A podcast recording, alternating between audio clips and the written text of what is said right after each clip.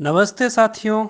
आज मैं आप लोगों के लिए लेकर आया हूँ एक बहुत ही रोचक कहानी। कहानी का नाम है रोने की जगह और इस कहानी को लिखा है प्रयाग शुक्ला। ये कहानी चकमक बाल विज्ञान पत्रिका में सितंबर 2016 के अंक में छपी थी। तो मैं यानी मनीष शुक्ल आप लोगों को प्रयाग शुक्ल की लिखी कहानी रोने की जगह सुना रहा हूँ। सुनिए, मैं सीढ़ियों पर बैठा रो रहा था। अब यह न पूछना कि क्यों रो रहा था, क्योंकि वह तो अब याद ही नहीं है। शायद किसी ने डांटा था और मैं रो रहा था, या किसी ने मारा था और मैं रो रहा था, या शायद किसी से झगड़ा हुआ था, कुछ हाथापाई धक्का मुक्की और मैं रो रहा था। वजह जो भी रही हो, यह अच्छी तरह याद है कि मैं सीढ़ियों पर बैठा था और रो रहा था। तब मैं सात आठ साल का था। यह भी याद है कि रोने की यह जगह मैंने ही चुनी थी। उस वक्त मुझे किसी के ढाढ़स की, प्यार की ज़रूरत थी। इस बात की ज़रूरत थी कि कोई मुझे धीरे से पूछे, क्यों रो रहे हो भाई? और कोई भैया, चाचा अपने रुमाल से या कोई भाभी, चाची, दादी अपने आंचल से मेरे आँसू पूछ दे। मुझे पूरी उम्मीद थी कि सीढ़ियों से चढ़ते या सीढ़ियों से उतरते हुए कोई ऐसा ज़रूर करेगा, पर नहीं, यहाँ तो उल्टा ही हो रहा था। जो भी सीढ़ियों से चढ़ता हुआ जाता, वह एक हल्की सी चपत मेरे गाल पर लगाता और कहता चुप करो, रोना नहीं, और सीढ़ियाँ चढ़ जाता। यही हाल सीढ़ियों से उतरने वालों का भी था। वे भी बस एक सेकंड रुकते, गाल पर चपत लगाते, और यही कहकर कि, बंद करो यह रोना। सीढ़ियाँ उतर जाते। पर रोना था कि थमने की जगह बढ़ जाता था। तुम ही सोचो, अगर हर दूसरे मिनट किसी के गाल पर एक चपत पड़े भले ही वह चपत जोरदार न हो तो रोते हुए लड़के का रोना रुकेगा कि और बढ़ जाएगा। जब 10-15 मिनट से ज़्यादा बीत गए और मुझे सात आठ बार चपत पड़ चुकी तो मैंने सोचा, अरे, उठो इन सीढ़ियों से, यहाँ तो लेने के देने पड़ रहे हैं। रुलाई थी कि थमने का नाम ही नहीं ले रही थी।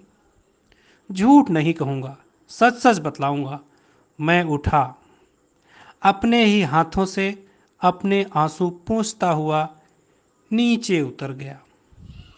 इस बात को सत्तर साल बीत चुके हैं, पर भला ऐसी बातें कोई भूलता है?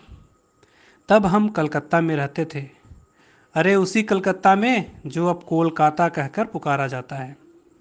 हम जिस घर में रहते थे, उस घर में बच्चे बड़े, बुज़ुर्ग सब मिलाकर कोई चालीस, पैंतालीस लोग तो रहते ही होंगे। मेरे पिता के छह भाई थे, सब साथ रहते थे। बस तब तक शायद उनके दो तीन भाइयों की ही शादी हुई थी, पर बाकी सभी, बाकी सबके बच्चे भी थे। हमारी तीन दुकानें थीं। एक दुकान किताबों की थी जहाँ से सत्यजीत राय भी किताबें खरीदने आते थे, न्यू मार्केट में। जो भी हो, घर में मैं बराबर एक भीड़ सी देखती, देखता था। एक मेला सा ही तो था वह। जब मैं सुबकता हुआ उस दिन सीढ़ियों से नीचे उतर कर आया तो कोई ऐसी जगह ढूँढने लगा, जहाँ मैं आराम से कुछ देर बैठ सकूँ या खड़ा हो जाऊँ। जी भर कर रोक कर रोने का कोटा पूरा कर लूँ।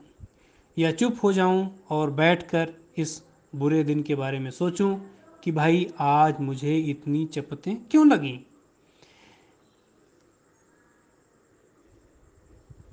नीचे एक तरफ़ रसोई का घर था, बड़ा सा, जहाँ कुछ न कुछ पकता ही रहता था।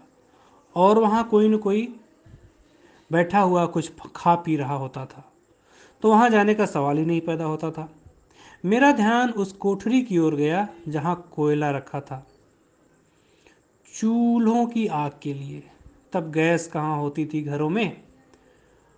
कोठरी अंधेरी सी थी और मैं उसमें एक बार झाँक भी चुका था। मैंने उसकी कुंडी खोली और धीरे से भीतर चला गया। वहाँ पहुंचकर कितना अच्छा लगा, बता नहीं सकता। लगा यही वह जगह है जहाँ बस मेरा ही राज है, जहाँ खड़े खड़े मैं बाहर की आवाज़ें सुनता रहा लोगों के आने जाने की। फिर मैं पाँच दस मिनट बाद बाहर निकल आया। बाहर आना भी उतना ही अच्छा लगा। वहाँ खड़े खड़े मैंने तय किया कि कभी रोना पड़ ही गया तो इसी कोठरी में बैठकर रो लिया करूँगा। वैसी नौबत आगे चलकर शायद दो तीन बार ही आई, पर वह कोठरी मुझे बहुत अपनी लगने लगी। आज भी उसकी याद कभी कभी हो ही आती है। दिल्ली में जहाँ मैं अब रहता हूँ, जब मैं बड़ा हो गया और एक बार बनारस गया, अपनी बड़ी दीदी के पास, जहाँ उनका विवाह हुआ था और वे सकरी सी गलियों के बीच एक बहुत बड़ी हवेली के एक हिस्से में रहती थी, मैंने उन्हें रोने का यह किस्सा सुनाया था पहली बार। वे सुनकर बहुत हँसी। मैं भी बहुत हंसा। हम दोनों बहुत देर तक हँसते रहे। जब उन्होंने जीजा जी को यह बात बताई तो वे भी खूब हंसे। रोने वाली बात पर हंसना हाँ यह भी होता है। तो इस तरह से प्रयाग शुक्ल की लिखी कहानी रोने की जगह समाप्त होती है। और यह कहानी, देखिए अपने आप में बच्चों के जीवन के मनोभावों को किस तरह से दर्शाती है? एक बच्चा बचपन में अपनी एकांत क्षणों को किस तरह से बिताना चाहता है? जब वह अकेले कहीं रोना चाहता है तो उस उस चीज़ को प्रयाग शुक्ल की इस कहानी में बड़ी खूबसूरती से लिखा गया है। और ये कहानी कहीं न कहीं प्रयाग शुक्ल के जीवन की सच्ची घटना प्रतीत होती है। आप ज़रूर बताइए कि ये कहानी आपको कैसे लगी, इसकी घटनाएँ आपको कैसे लगी, इनके पात्र आपको कैसे लगे, जैसा कि आपने देखा। यहाँ बचपन का ज़िक्र आता है तो संयुक्त और सम्मिलित परिवार का ज़िक्र होता है। ऐसा परिवार जिसमें बच्चे, बड़े, बुज़ुर्ग सब मिलकर 40-45 लोगों की संख्या में रहते हैं। एक समय में हमारे देश में, हमारे समाज में इस तरह के संयुक्त परिवार अक्सर पाए जाते थे, जहाँ कई पीढ़ियाँ एक साथ रहती थी। और इस पीढ़ियों में बड़े होने वाले बच्चों के अनुभव आज की पीढ़ियों के बच्चों से सर्वथा भिन्न होते हैं। साथ में देखिए कि इस कहानी में हमको कलकत्ता का ज़िक्र मिलता है। हम दिल्ली का ज़िक्र पाते हैं, जिसमें अभी जो कहानी का मुख्य पात्र है, वह रहता है। और कहानी के अंत में बनारस का ज़िक्र आता है। बनारस, जहाँ कहानी के मुख्य पात्र के बहन की शादी हुई है और वो अपने रोने की जगह की कहानी सुनाता है, उसकी बहन अपने छोटे भाई की कहानी सुनकर खूब हंसती है। तो ये कहानी जो कलकत्ता के ज़िक्र से शुरू होती है और बनारस पे जाके ख़त्म होती है तो अलग अलग शहरों का भी ज़िक्र इस कहानी में आया है। तो इस कहानी को यहीं विराम देते हैं। आप लोग अपनी प्रतिक्रिया ज़रूर दीजिए। धन्यवाद।